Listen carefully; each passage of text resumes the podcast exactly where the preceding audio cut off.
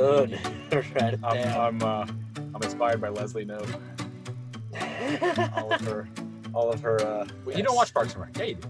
No, you don't. I, I, I get, Get out. I get, I get the gist. Go watch more. Watch more TV. Sorry, I'm a failure. Watch. You need to watch The Office and Parks and Rec. Mm. If you haven't watched both of those in completion, I don't know. We can still be friends. Is this thing on? Testing. Testing. Welcome to another episode of Forging Employee Experience. I'm Alexander Norrin, looking at Josh Green, hoping I got the intro right. Did I do it right? That was great. Yes. I mean, the word was completely off, but the personality and attitude, you brought all you got. That's good. Uh, this is a Reforge episode, which is why I can never get the intro right. Um, anyway, happy to be here talking about Amy's fantastic. podcast. Capilanti Wolf. That's a power a name. solid name, power right? name. Holy smokes! I, yeah. if that if that alone wasn't enough to demand respect, then everything she's done in her life oh will do Gosh, that. Listen, I thought I was sitting at the feet of a guru, Oh my an. HR guru, and just you can give me answers on anything. I, I want to ask about Disney and the inner workings of Disney. Yeah. I want to ask about Symantec and what you're doing there. 100%. Like, like I want to ask about the Forbes Council and like what secret rituals are you doing to understand? Like, yeah, so, what do they do? What are the yeah? What are the conversations in whispered shadows that happen? Mm, Uh, how, no. how do we get her on the podcast, Amy? Thank you so much for Thank carving out the time. Fantastic. I know you're so busy, but Fantastic. thank you. So let's just go ahead and start unpacking everything that she told us. I, we had a conversation before we started rolling about how we asked her a question, she gave us the answer in a nice little package, no room for you know trying to flesh it out or find Because it was faults. So perfect. It, it, it was just solid. Great. So so let's let's highlight a few things for our listeners here uh, to hopefully get you some some practical advice. And one of the things that I uh, kind of and it was almost mentioned. She almost mentioned it a little, almost like an afterthought.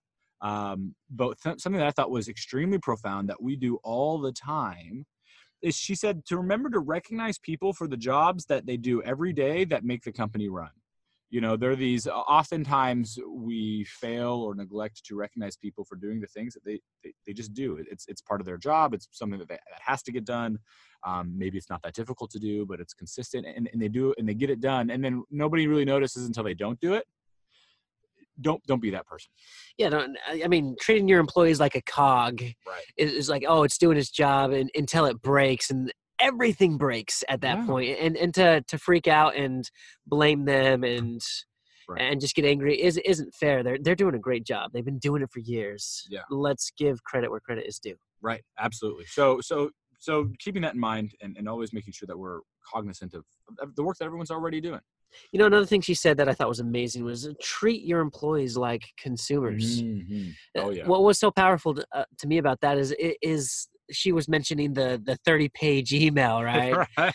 that's coming from the boss who thinks he's doing a good job Yeah, engaging right. others but in reality we don't have time to read this email we don't have time to do and if you were doing that to your clients to your customers they're out they, Oh, yeah. just don't send that awful. email like we're not going to buy your product Yeah. ever so so just keeping that mentality in place as well when we're starting to talk about our employees like don't do that to them either Yeah, and, and she, the the phrase one of the phrases that she uses was just in time, just in time information, which is to me is is very compelling because it says "D- don't tell your employees about something you're going to do in a year from now as an organization. That that's knowledge that is not necessary to them. They don't care. Uh, I mean, okay, maybe they care, but it's not super helpful, not super relevant. So don't expect them to latch onto it. Instead, uh, try to make sure that they are getting the information that they need right now to become more engaged to latch onto the company mission as it is right now today not what it you know not not what we're doing two years from now and then um making sure that they have everything that they need to do to to get the job done. Love it. Love it. She also gave us a stat. Uh, remind me here. Was it 69% 69% yeah. 69% of managers are afraid to talk to their employees.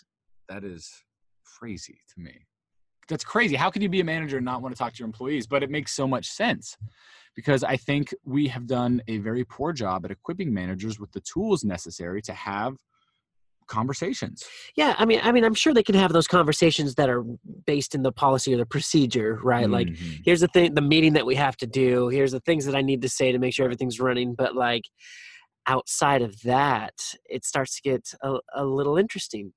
The the reason why I think we're talking about this is because we, we kind of asked the question of like how do you communicate those engagement stats to your mid level managers and actually Right. implement Yeah. the change Mhm. and she was saying you know like they're they're kind of afraid to talk to their employees so first hurdle is let's open up the communication and the second hurdle would be let's see what we can do to start implementing this engagement strategy which is like dude there's a lot of work that goes into engagement Ton of work. it is so much work Yeah, but there's a lot of work that goes into building a quality product for customers to buy. I mean, if you want to do something right, it, it's going to take a lot of work. And we keep thinking that because there is not a direct line between the number of engagement, the amount of the number of engaged employees and your profit, that it's not going to be that it's you know that it's not worth the same amount of time, right? You, you sell more, you get more customers, you can make more money. The direct have higher engaged employees, you will eventually, through better customer relationships and, and more customers, drive up profits. But because it's not direct, I think we think that it, shouldn't or doesn't need to take as much time as it will, but it, it does. It absolutely does. Ah, I, and this is why I get so passionate about employee engagement is it's not an easy work but man once you nail it once you get it working there's nothing that will stop your organization from being successful Once you're like Amy, it's like you're you've made it. You Oh, know, gosh. just you're you're good. You just do it. Just do it for the rest of your life. You're Yeah. set. Yeah. oh man I, I imagine every company is trying to get her on their team Wisely so. like we need help with our with everything hr can you come in and, and, and, and do it for us and, and she can so so eh, adding on to that piece about managers being afraid to talk to employees the bigger problem right managers not being equipped to do what they need to done um, you know amy brought up um, the idea of financial acumen helping managers understand balance sheets um, helping them understand the finances of their team um, a- manager boot camp right? Uh, facilitating managers growth as as a leader you know there's we promote people to manager sometimes and then think oh they got it. They're a manager now they can handle it. Well a week ago they weren't a manager so what changed right? Right.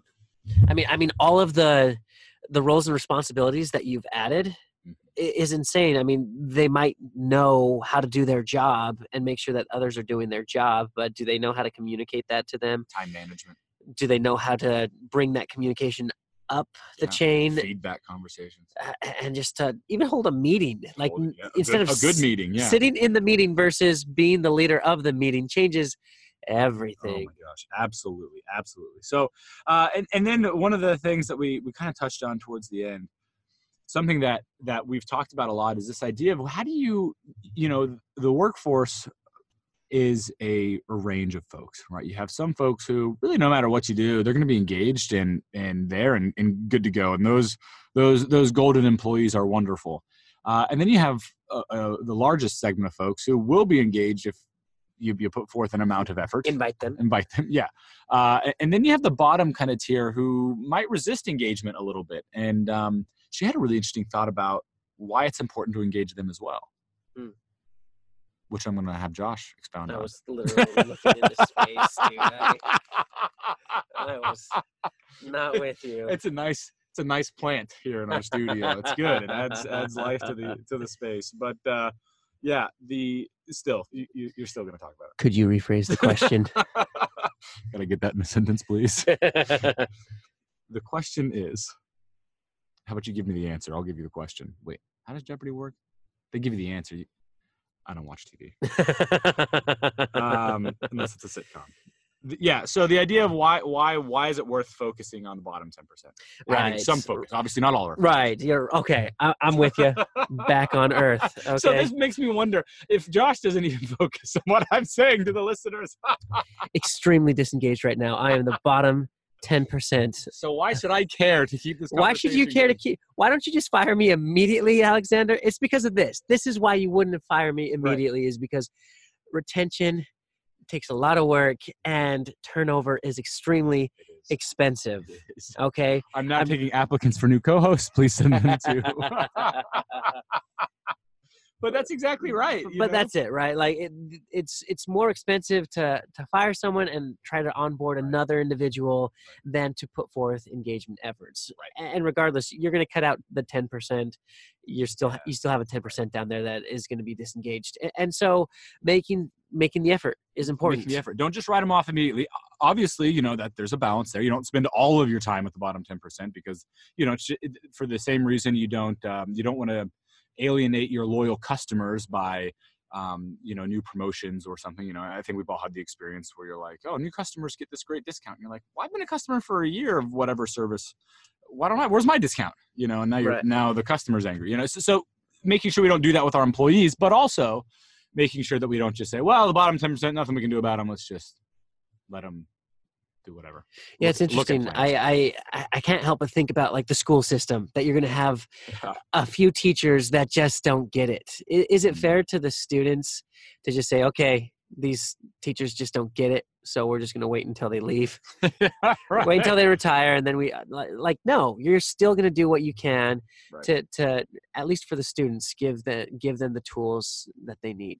and and this the, the last bit that I want to really bring up here is this idea of holding accountability for managers. I mean, I think we we have to be in a space where managers are accountable for a lot of things productivity making deadlines um, the, oftentimes there's revenue goals associated with with teams that managers are leading there is absolutely no reason other than the lack of an infrastructure to support it there's no reason that managers shouldn't be held accountable to some extent for the engagement levels of the folks that they're leading. Mm, and she gave us a great suggestion on that. It's it's not setting a hard goal.